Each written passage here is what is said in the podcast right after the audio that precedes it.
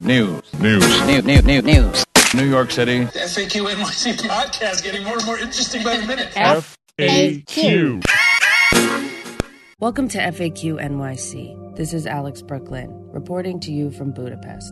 Harry and Chrissy are out this week also gallivanting about the planet.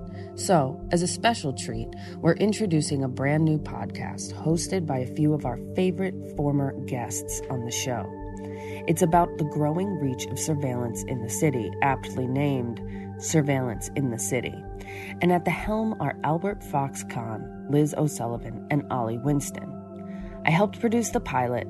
Adam Kamara is going to do a little mixing for us, and I really like how it turned out. And I think you will too. So please, enjoy.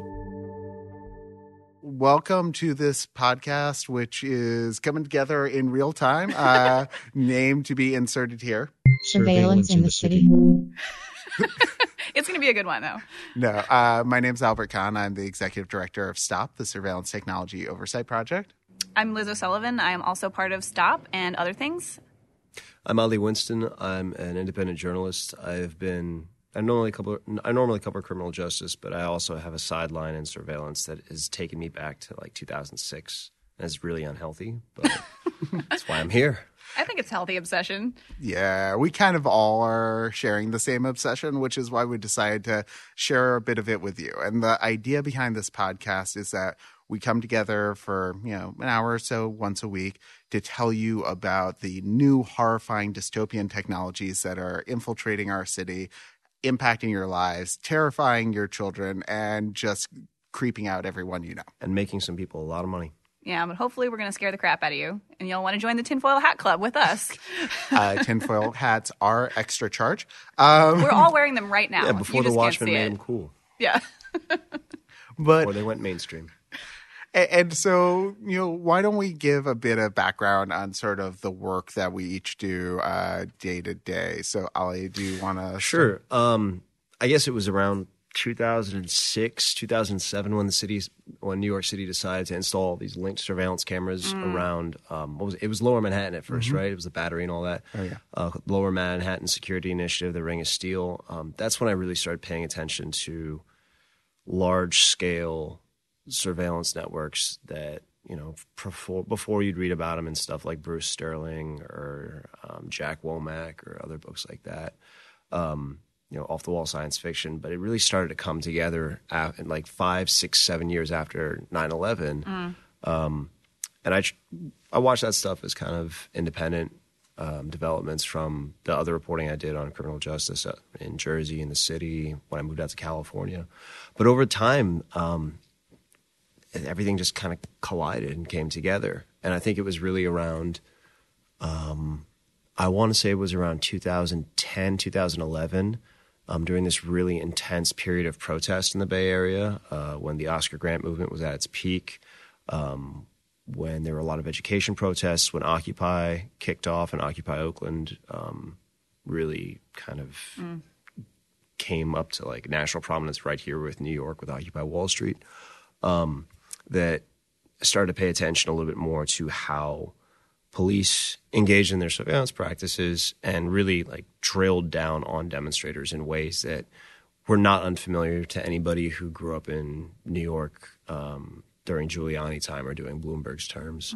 Uh, my work has taken me pretty much to every single corner of law enforcement and surveillance technology, and it's been a very strange and very weird journey. And one of the exciting things about having you as part of this conversation is that you've touched on so many of these different technologies that They've touched me. Oh, God. They've touched I me. hope not. I don't. I don't seek these things out. They're just Oh, there. goodness. Trust me, they've touched all of us. Uh, and but we're gonna hopefully have a chance to hit on each and every one of those in the coming weeks as we look at the different proposals that are getting rolled out across New York City, and New York State, and other parts of the country. Because you know what may have been uh, a novelty in the Bay Area in 2008 could be you know something we're seeing on every street corner Oh, you know, around the absolutely. corner. And it's been there for uh, years. Yeah. Absolutely. I mean, ShotSpotter is a great example of that. The gunshot Yeah. detection technology that was slowly rolled out in the in California cities in the mid 2000s, and now you have them, you know, deployed throughout New York City, Yeah. Boston, Philly, d- overseas, and it, it works, doesn't work. I They don't sure know. do tend to spread. Yeah, they just spread. So, Liz, what about you? What what is your uh, sort of path to surveillance? Oh surveillance? God, I don't know. I guess I was working. I was just a regular tech worker for ten years in New York, and then uh, I was working for this AI company. Uh, they had this cool idea to build facial recognition technology, and then um, you know I was like, oh, I got. I guess it was over a period of several months. I figured out that their intent was, you know, a bit more law enforcement-y than I had originally known. Uh, they promised us they would never work with the military. Turns out they were going to work with the military. Um, so yeah, I guess that's you know I quit very publicly, became I guess a whistleblower, whatever you want to call it. Um, I'm pretty sure the New York Times called you exactly that. not explicitly yet, um, but I'm I'm stepping into the term. I'm, I'm owning it.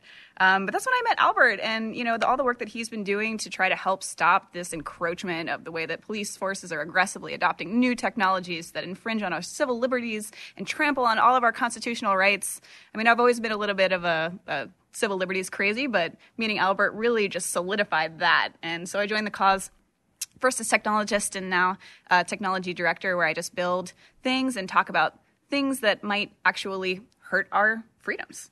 Yeah, I mean, those are the three words that define me: civil liberties crazy. It's just like This is true. distills me to my core. this is entirely true. No, I, I mean, I come to all of this from the lawyer side of things, so much more boring, lots more paperwork, lots more litigation. But But we get to sue people, though. Yeah, that's way fun. We sue people That's all way the time. fun. I wish I could sue people. I, I will say every time I sue the NYPD, my heart grows one size bigger. I think it may become a medical condition at some point, but like for now, it's like been a, a positive experience. But yeah, so I, I my backstory is um, uh, went to law school, went to a giant corporate firm, sold my soul, well, leased my soul to giant companies Leasing. for a while. Yeah. Um, Temporarily. yeah, then decided that was not for me. Uh, left, and at first I uh, started working at a Muslim civil rights group in 2016. Did not think that was going to become the sort of national issue that it was, but then life got pretty interesting. I started doing a lot of work around the Muslim ban, hate crime stuff like that, but kept working on anti-Muslim surveillance around New York, and you know that's what led me to see the need to have an organization focused on fighting surveillance uh, and just fighting surveillance uh, here in New York. And uh, so I founded Stop uh, back in 2019, and uh, that's how I met Liz and got to work with Ali on a few stories and. Uh, Got to convince more and more New Yorkers that they need to start wearing those tinfoil hats. Yeah. Um, it, it really is interesting that you got involved in that sort of work after the mosque raking stories broke out and after the Raza suit was filed and that issue was supposedly dealt with by the Bloomberg administration and the de Blasio administration. Um, and y- y- over the years, you've mentioned that that just, you've kind of hinted that that's not the case one bit. Well, this will be a preview of a standalone Yeah. episode. Oh, We've got to no. like when Oh, we yeah, go yes. when we go into what sounds it sounds like paint drying when you talk about a federal consent decree, but It's I'm not. telling you, like does, when you though. get into the details of how these limits on NYPD spying are actually enforced, it it's unbelievable. It's just like you can drive a truck through these uh, loopholes. That's actually a good transition to our first segment because that um, consent decree, uh, Handschu, yeah, the Handschu agreement. it originally came about because of the way the NYPD was spying on protesters during the anti-war movement during Vietnam. Barbara Handschu was the plaintiff, right? Yeah, she's been great. So this is one person who was a litigant on this back in 1974, I think. Still is When the was six. plaintiff on the case. has not like walked away from it. Same judge, same like uh, attorneys. Like the people on this case are imbued in amber. But like when you look at that case, it's a reminder that the sort of you know police surveillance issues we were talking about they didn't start, you know, in the digital age. They didn't start, you know, post 9-11. It mm-hmm. goes back to the anti-war movement and definitely goes back to the civil rights movement. So since we're recording on, you know, Martin Luther King Jr. Day, I thought why not take a second to talk about how you see surveillance impacting civil rights? uh, and advocacy. So let me put it this way: Could we have had a successful civil rights movement by Dr. King with the sort of surveillance tools we have Oh, today? God. You know, I don't know. I feel like, yeah, absolutely. We would have had to, there would have been something. But I will say, you know, I'm new to being an activist. I've been doing this less than a year. And I am aware when I walk into houses that have Alexa in them.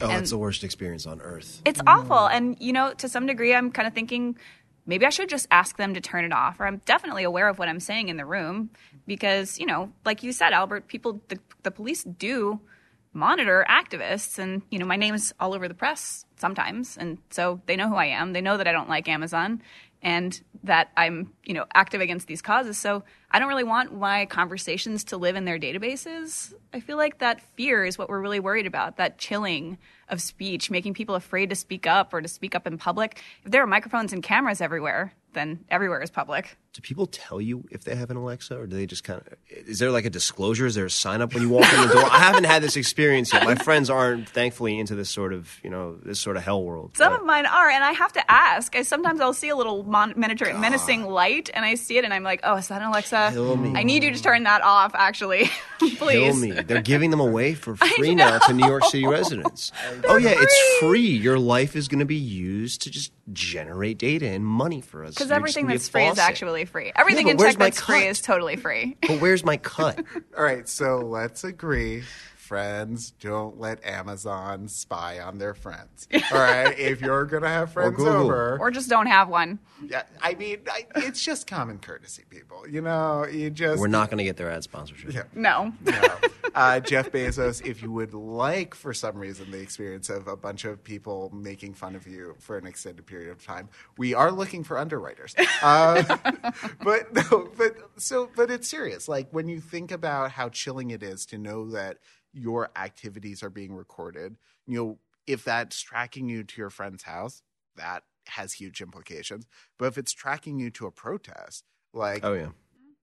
what I always wonder is will people take the same sorts of risks to challenge the government and to challenge authority when they know that it's so easy for you know one photograph to be run through facial recognition and to identify everyone who was there and to prosecute everyone who was in the vicinity of a broken window at Right. a, a, a protest. Well, yeah, the J20 case is an absolutely mind boggling one. I think that, you know, I don't think surveillance is a new feature or that sort of law enforcement interest in political activism is a new feature. It's constant throughout um, human history and American history, certainly so. If you look back at like, well, let's go further back. Let's look at like the um, the worker, you know, the, the labor movements, the industrial industrial action, um, the left wing organizing that took place in this country among immigrant communities in the late 19th and 20th century, um, or among you know American like Anglo's out in Colorado when they were organizing the mines out there. You know, pan- law enforcement would send people in to these camps. They'd send spies in. The Pinkertons, the private security firms of the mm. day, would send people in. You know, the anarchist movement in the early 20th century was heavily infiltrated. So were the communist movements. There was a, an incredible effort to keep tabs on these people Yeah. and these movements. But the technological sophistication has really changed. Yeah. That being said, there is one thing. How do I put this? Over the past 15 years, there's been a real interesting shift. You see more people as time goes on and things get a little bit more extreme in this country, kind of shift towards activism in a way that wasn't the case in like 2003, 2004, 2005. I'm not Oh, speaking yeah. for the people in the room, mm-hmm. but you know, when if you were young during those years, you can remember how a lot of people checked out and just did not engage in these issues. Yeah. And that's not the case anymore, mm-hmm. despite the level of transparent, I guess, transparency that exists around their day to day lives and activities. Um, it's an interesting question. The matter, uh, you know, would Dr. King be like held accountable for the actions of some of the people that are in his movement um, in the same way that a lot of, you know, civil rights leaders now are certainly shaped up to to be? Maybe I'm not sure. I mean, they the campaign that Hoover ran against him was pretty intense, though. Yeah, it was I, really dirty. Yeah, and and for those of you who don't know the history of it, you know, J. Edgar Hoover had a lengthy campaign of you know having people photographing Dr. King, tracking who was meeting with him, Wiretapping him. wiretapping him illegally, uh, identifying that he was having an extramarital affair, and trying to use that to get him to commit suicide. Just really terrifying and disgusting things that uh, I, I think you know showed the the lack of oversight on the FBI at the time. But The depravity of the agency, perhaps. I mean, I think that that's a re- what he, they were doing was reprehensible. but they had the resources to do that to one man. Right. Right now, the technology makes it so much easier to do that to every single Yeah. person That's who true. takes part in the movement. And you know, if maybe you know that sort of uh, intimidation tactic isn't enough to dissuade someone who's giving their entire life to leading this cause, but my fear is that it's enough to block the people who are willing to come to the protest, are willing to pitch in for a couple hours here and there, but aren't willing to commit their entire life to the movement. Yeah, I completely agree. And and you're totally right. It's the scale that makes it scary. That, you know, with with Martin Luther King, you probably I I don't know the exact situation, but probably he had to get a warrant to to wiretap them, right? There had to have been some degree of court oversight, I would assume. Please mm, tell me no. A couple drops of J. Edgar's blood on the paper would probably make it good. Oh, good lord. Uh, so, put switching into lawyer mode. This predates the Supreme Court holding that required the extent the uh, current wiretap approval mechanism we have today. Uh, Okay, but we do have one. Title three, yeah. Okay. Yeah, so Title Three of the Omnibus Crime Control Act of 1964 God, I love lawyers. I know, right? It's candy. requires a so-called super warrant anytime you're going to wiretap someone. It comes out of a Supreme Court case uh, that postdates a lot of the uh, sort of worst abuses that were directed uh, at King by Hoover. Yeah, okay. So so now we have these super warrants where if you want to wiretap someone, you have to get this extremely specialized warrant and prove that it's worthwhile, that there's a real and present danger.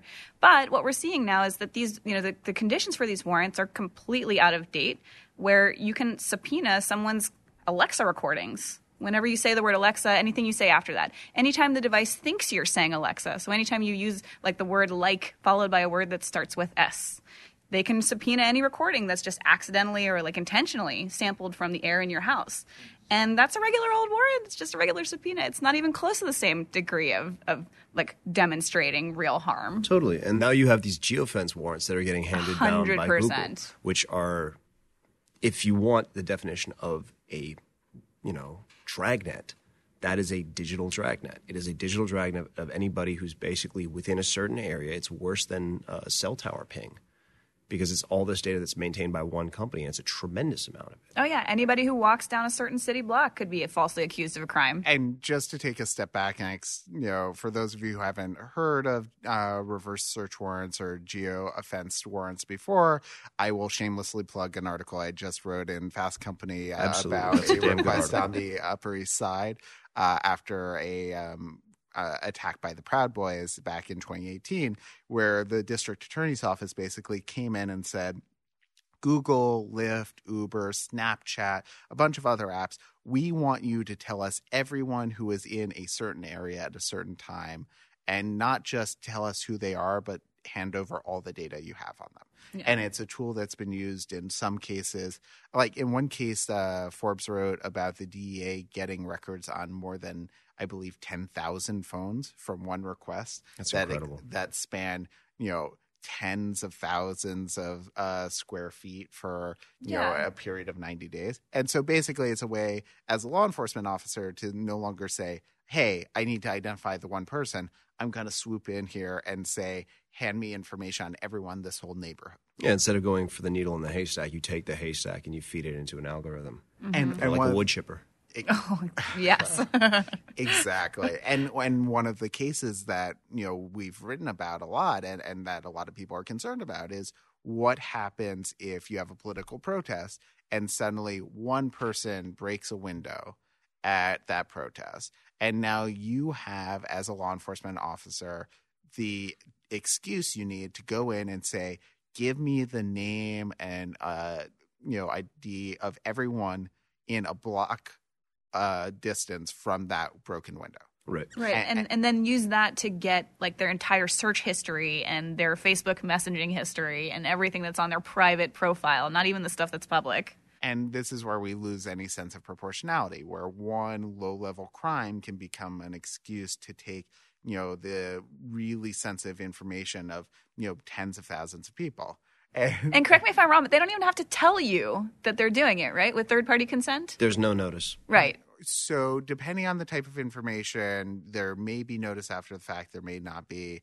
It gets complicated. Not So yeah, they don't have to tell you. Don't put your lawyer fo- voice down. No, Yeah, they don't I- have to tell you. so like it there was just a scandal in Puerto Rico where they uh, took uh, the Facebook information for I believe it was several hundred activists uh, over a lengthy period of time, and there they did have to provide notice, but only after a delay.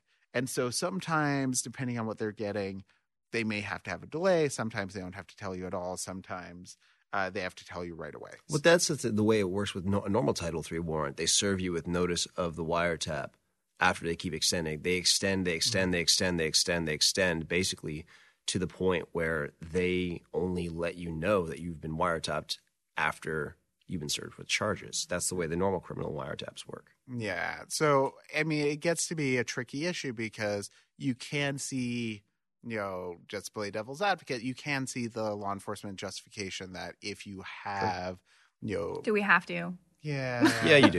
Yeah, you do. No, but come on. All right. So let's say you Because that's the- why these things are being put into play. They have their just they have their logic for how these tools can work and should work and can be used. That'd be right. great, but I would like a little, little bit of proof. That, All That's right. all I'm asking for. Let's Sure. make it a silly uh, example just to prove how silly the logic is. Okay, is. let's do All right, this. So you are a Ghostbuster and you want to go after the ghost of Al Capone. That's right. Like you don't want to Yeah, let him know that he's being investigated until you're ready to slap the handcuffs on him and send him to ghost jail. No, you put them in, not not ghost jail. It's the you put him in the trap. You have to get Very a fair trap. correction, You Alex. really haven't seen 100% Ghostbusters in a fair. long time. All right.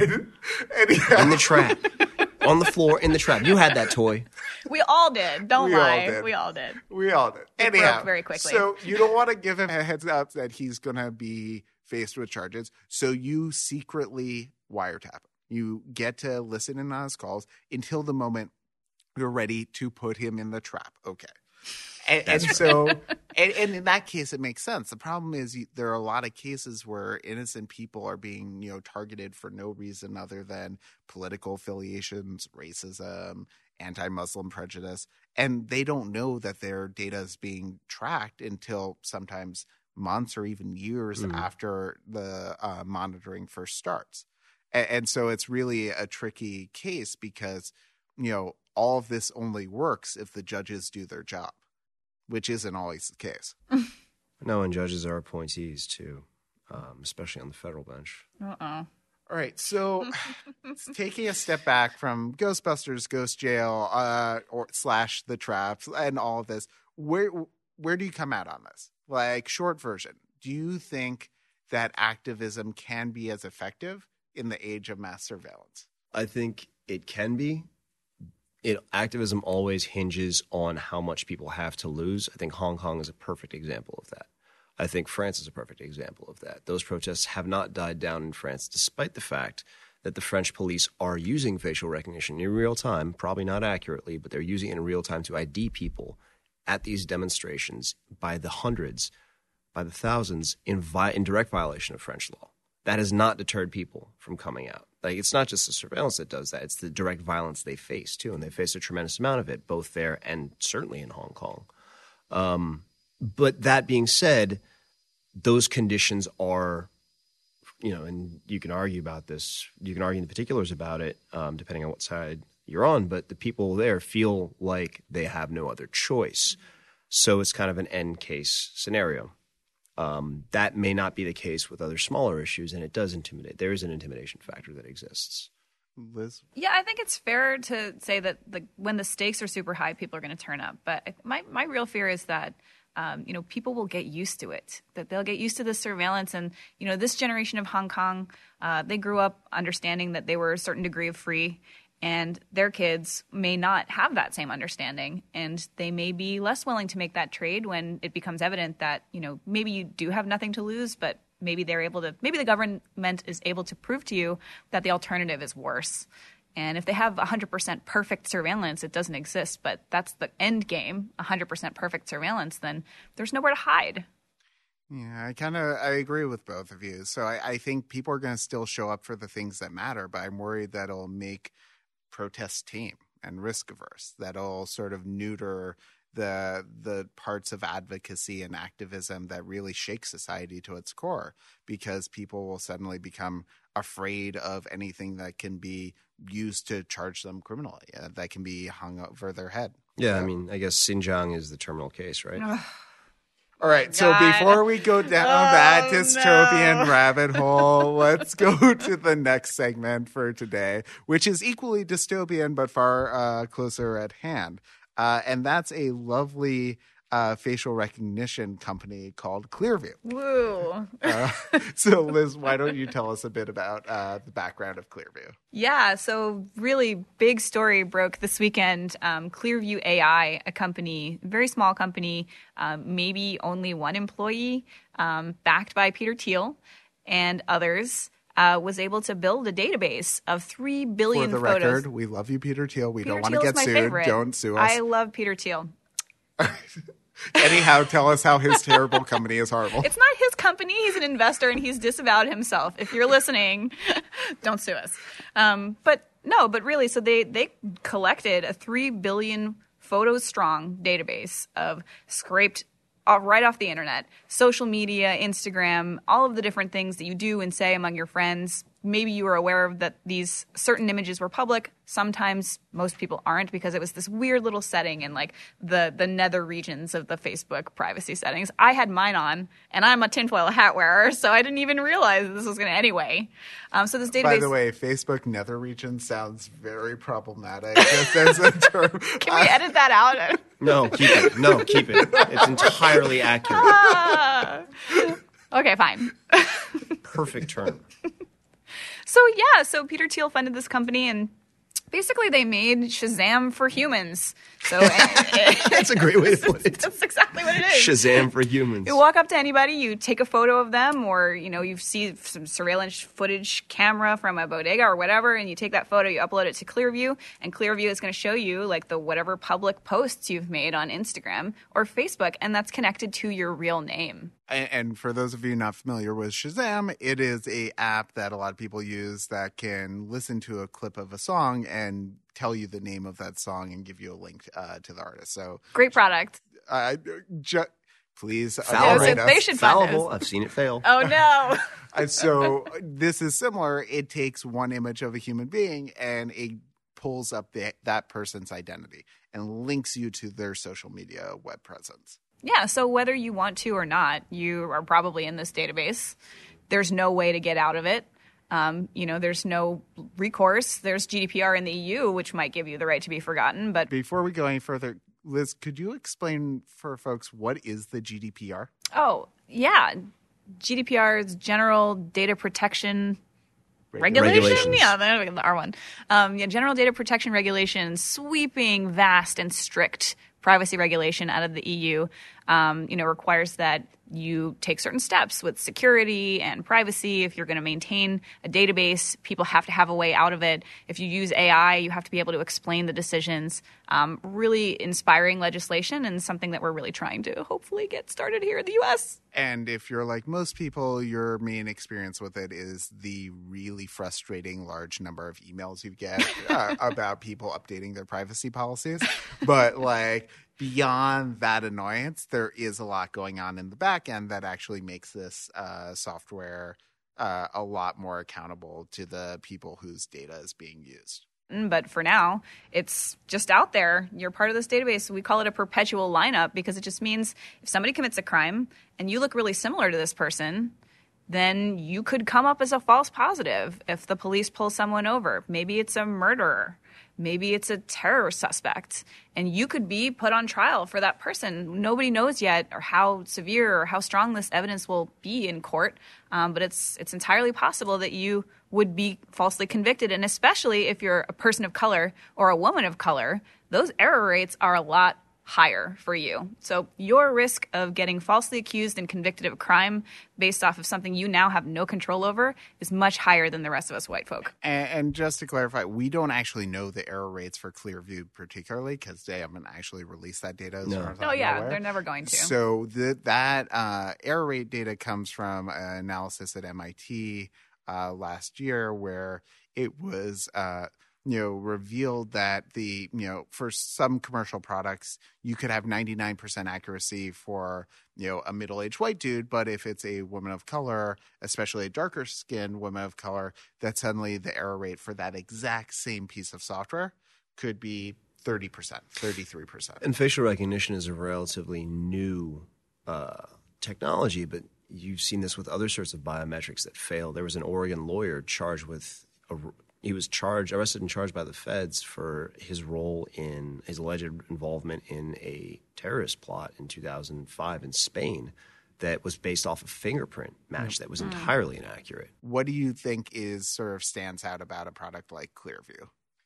Well, I'm not sure that it does stand out a great deal from a mm. lot of the other facial recognition companies and apps that have mm. been put forward. There are a tremendous number of firms that do this. Um, realistically, they all have algorithms that work in a similar fashion that compare the spatial points on a face um, and try and run those through a mathematical model to try and match them against similar images, the shading. I mean, it's it's machine vision. Um, and at the base of it, there are only a few engines, a few server, a few companies that have servers large enough to run this stuff. I mean, everybody's really borrowing space on AWS to do this. Um, and the biggest players in the firm, uh, Megvii, um, what's the other one? Face Plus Plus and Yeah. so on. Like there are only a few. SenseNets. Yeah, I mean, Sense Sense all, so over the cop, well, Coplink's more like law enforcement's own version of this stuff that matches photographs. Microsoft. Yeah, Microsoft as well. Microsoft and Microsoft and Amazon are basically are the, the two two. major players in terms mm-hmm. of like server space and com- computing capacity, which is mm-hmm. what it takes to run this stuff out. And everybody else is kind of buy. They kind of like rent the algorithm in the server space. Is that an accurate way of phrasing it, But Liz? don't- There's open source stuff out there. If you if you can buy your own server, you can run an open source library. There's one that we've been playing with for activism reasons called OpenFace, which works pretty well. I Mm-hmm. I've mean, heard of that you need to power it with GPUs, but you can just lease those on, like you said, AWS. Right, precisely. So, So wait, the- wait, wait, jargon alert. Uh, so GPU. Sorry, it's a graphics processing unit. It's just like a, a computer processor that's really effective. That's what makes they- your World of Warcraft Ex- pop, bro. That's exactly right. To put it in the simplest terms possible, the cloud. Yes. The cloud. so I, I don't know. Back, back to my original point. I think that the the facial recognition as a whole is going to fall under the same sort of error that any other biometric does. It does, you know, um, fingerprinting, voice printing, gait analysis, all these things that are supposedly supposedly make us unique. Dude, there are billions of humans in the world. Somewhere out there, there's somebody who looks like you, who sounds like you, whose fingerprints matches your ridge. I mean, that's there are error rates in here, and this drive towards perfection. Um, I mean, it's it's manic. Right, It's like it's bad when it works and it's bad when it doesn't work. Yeah. But I think the difference with facial recognition and, you know, this works for some biometric uh, surveillance, but not, but differentiates it from fingerprints. And, you know, with fingerprints, you're not seeing a huge racial uh, differential in the accuracy. You're not seeing it uh, have error rate differentials based off of gender or uh, you know other protected characteristics. But with facial recognition, we know the technology a lot of the times is getting it wrong more often for you know people of color and for uh, women of color in particular. So isn't that something that differentiates uh, facial recognition from fingerprints? Yes, it is, and the fact that machines are being taught to see skin color and recognize certain people at higher rates and than others because of the models that they're trained on, that just- does they make it different. They do forget, Yeah, but they- then you also have like the, the the thing about facial recognition is that the drive to perfection is really what pushes it. Right? To me, from my perspective. China's version, China's take to this is, oh, facial recognition is inaccurate on black people. Well, we're going to buy huge data sets, or we're going to take huge data sets from the government of Uganda or Zambia, Oh, and we're going to train facial recognition algorithms to see black people. See, everybody's equal under the machine. Everybody's equal Yeah. under this electronic gaze. I think that's an important point, though, because you know we talk about this. These algorithms are racist, and they do, they see you know color. They have they see color differently, and they have large error don't rates want on them these to things. see. But that's the point. It won't be that way forever. Exactly. It's that way because some engineers, engineering team, like forgot to include women of color in their training set, and so it doesn't see them them correctly. But that won't be the way forever. They're going to slowly increment up towards perfection, and when they get to perfection, that's when we really need to be scared. And that's the thing that I think disturbs me most about Clearview isn't that, you know, we have evidence that, you know, it discriminates more than any other facial recognition software. It's that they are more grabbing more information on each and every one of us. Yeah. Yes. And it's that data scraping where they're going and taking our, you know, social media profiles, where they're taking, you know, our Flickr photos, where they're taking all this data that leaks to the world without us really intending it to be used for this purpose. And they're weaponizing it against us. You know what the analogy is? It's Palantir. Palantir does that, does just that. It basically it's a deconfliction software. It's not anything special, but it just it sits like a spider on top of a web and pulls things from different strands into something that's digestible. So deconfliction software? Deconfliction software is law enforcement. Um, that's- that's not actually deconfliction software is something completely different. Deconfliction software, I misspoke, is software that where you flag a case. If somebody else runs the name, you're notified, and then you're notified if you mark that case as your own. You, the other cop calls you up and is like, "What's going on with this case?" It's not deconfliction software. It's breaking down stovepipes. It's breaking down stovepipes of siloed information that sit independent from each other, and basically have different bits of information and logic that can seem completely unrelated at first. But this program, what Palantir was so Right. good at doing is pulling all that information together in a very digestible format and showing the connections between it. It's like Right. it's like um, a Mark Lombardi painting. like, that your was- social media, like your bank account transactions, like anytime your, Your car's phone driven by an- number, a who you were license plate stopped reader, with. yeah, what rooms, what people you've been in the room with. That's all just super easy to get. Yeah, that is the big difference with Clearview is that it pulls that information out. There was um, another firm, Vigilant Solutions, a license plate reader firm, that had started to do that with facial recognition, um, which makes sense because you know your your plate is tied, your license plate is tied to your driver's license, which has a picture of you on it.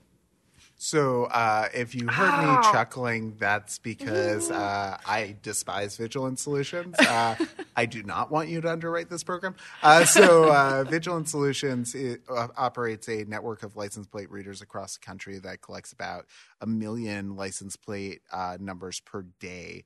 Uh, last I saw, it is used by the NYPD. They have an agreement with them.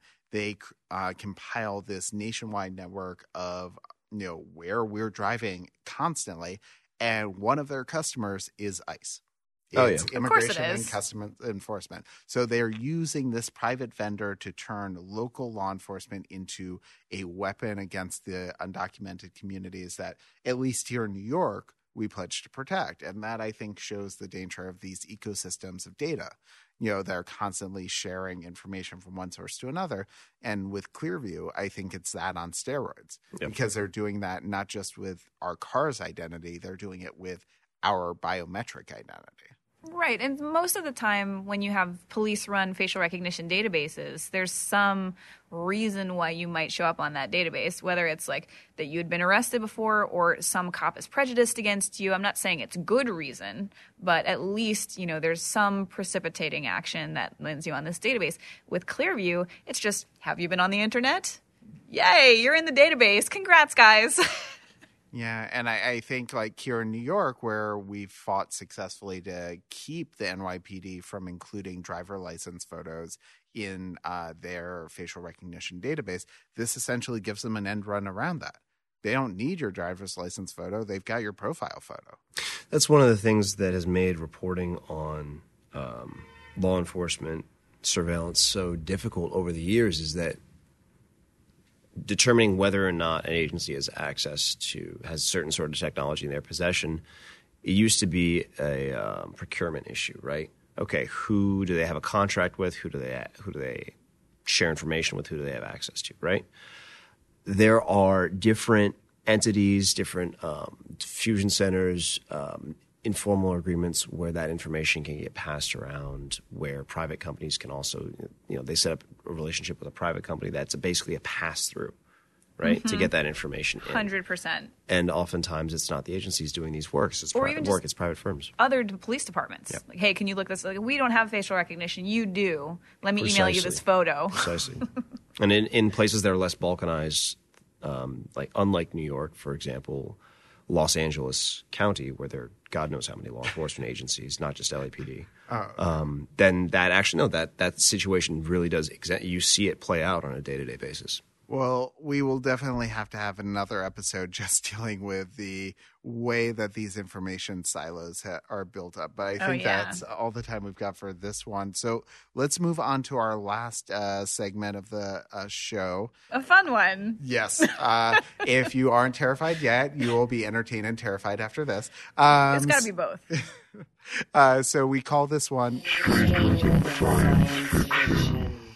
For this week's episode, we're going to have Ali tell us about Well, there's this thing called the Idoru that is a concept um, William Gibson broached back in the late 90s with one of his novels. If you don't know who William Gibson is, he's probably the preeminent science fiction writer of the late 20th, early 21st century.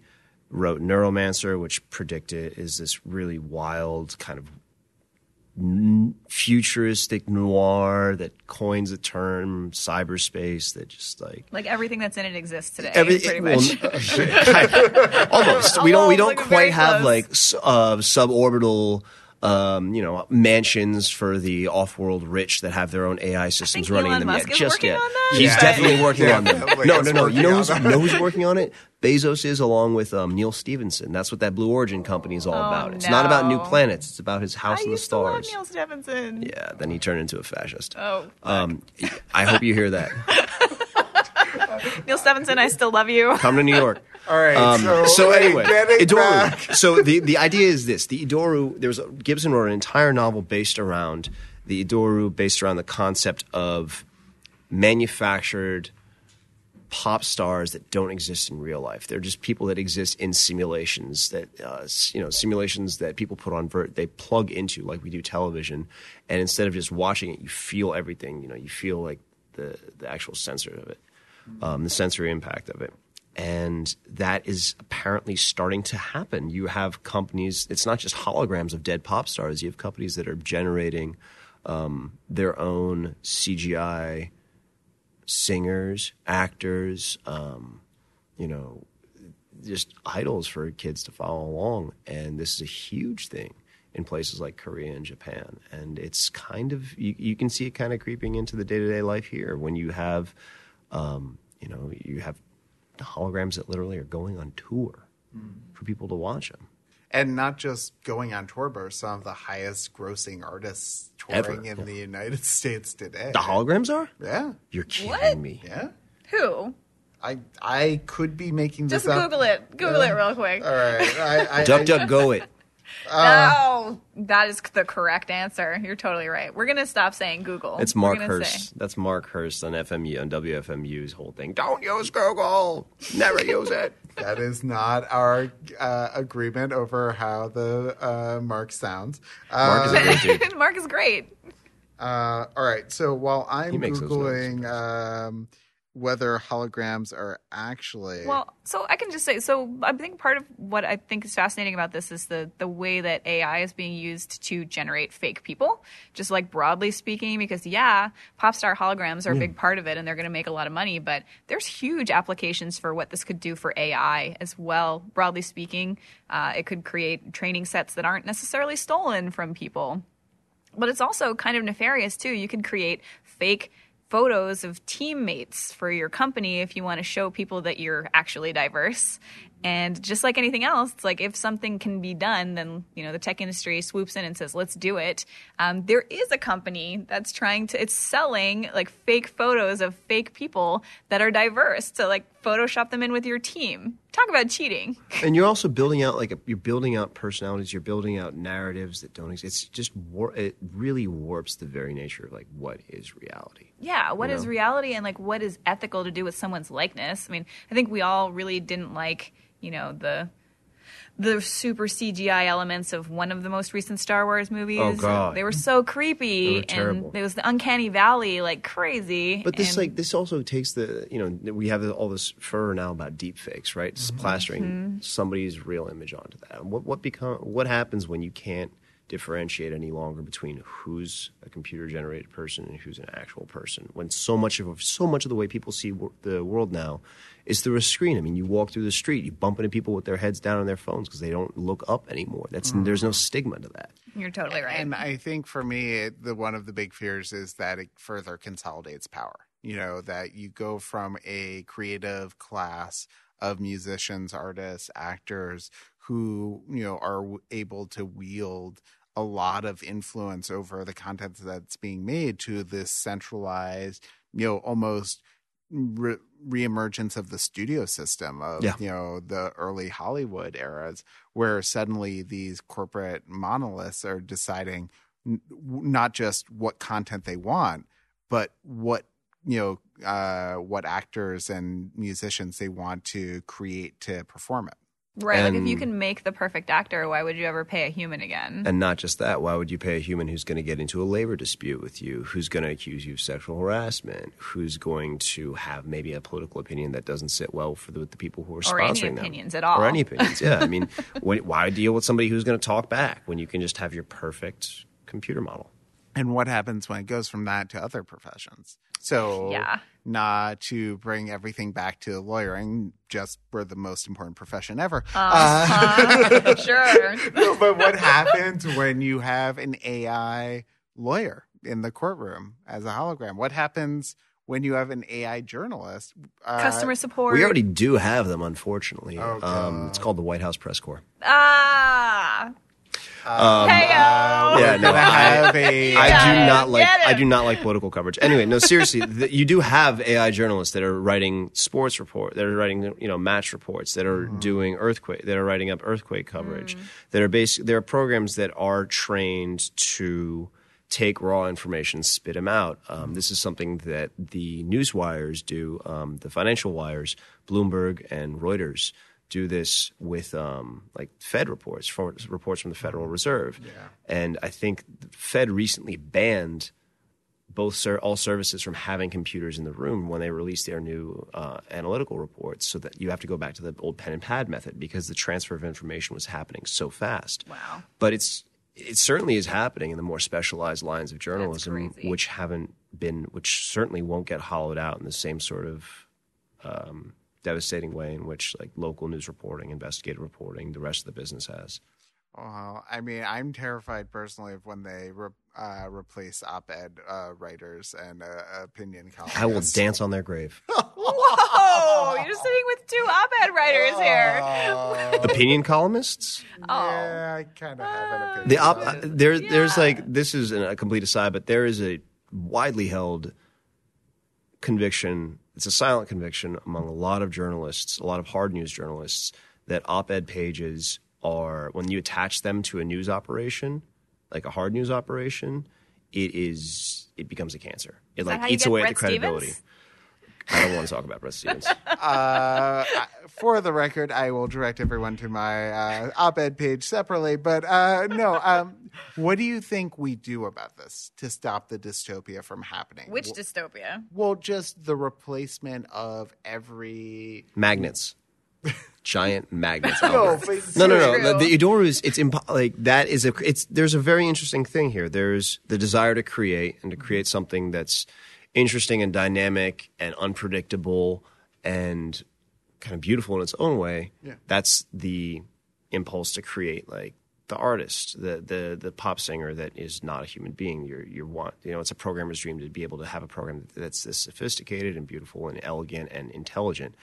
But then there's the impulse to use that for profit, for control, to manipulate people, um, to change their view of the world, and that's really like I don't. That, that's a very there, those two things I can see them butting heads against each other. But what I guess the thing that t- scares me is like when you look at the successful pushes back at corporate power and those wielding these sort of consolidated levers of control. A lot of the time they depend on employees, you Mm. know, ta- Yeah. rising up and and leveraging their, you know, power to demand uh, improvement. But- well, if you don't have those employees because you've already automated the job, what becomes the mechanism for actually pushing back? Well, it's consumer behavior, right? Like there's there's consumer activism too. People refused to eat Chick Fil A food for so long until they stopped donating donating to anti LGBTQ causes.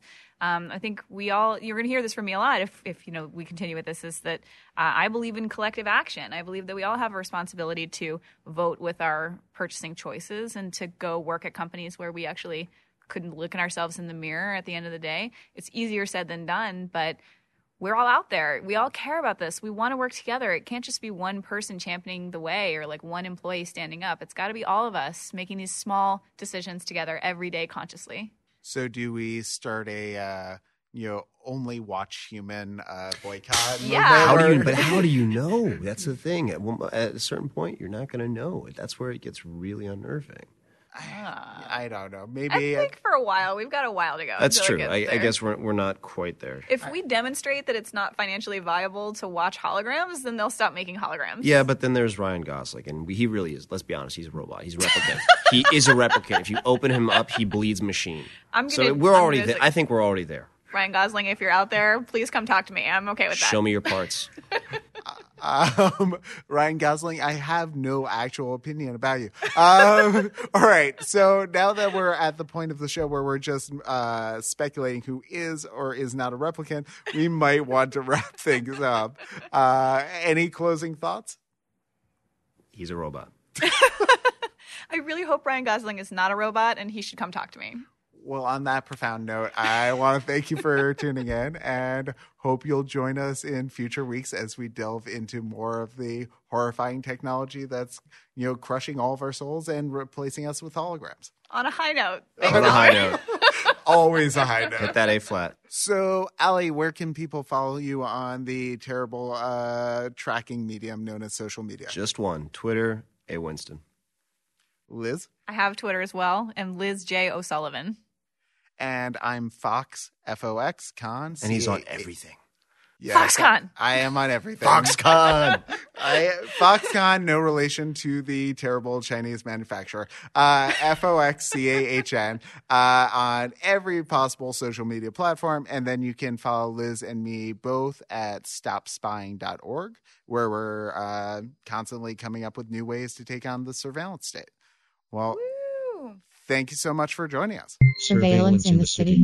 FAQ. FAQ NYC is a production of Racket Media and is supported by listeners like you.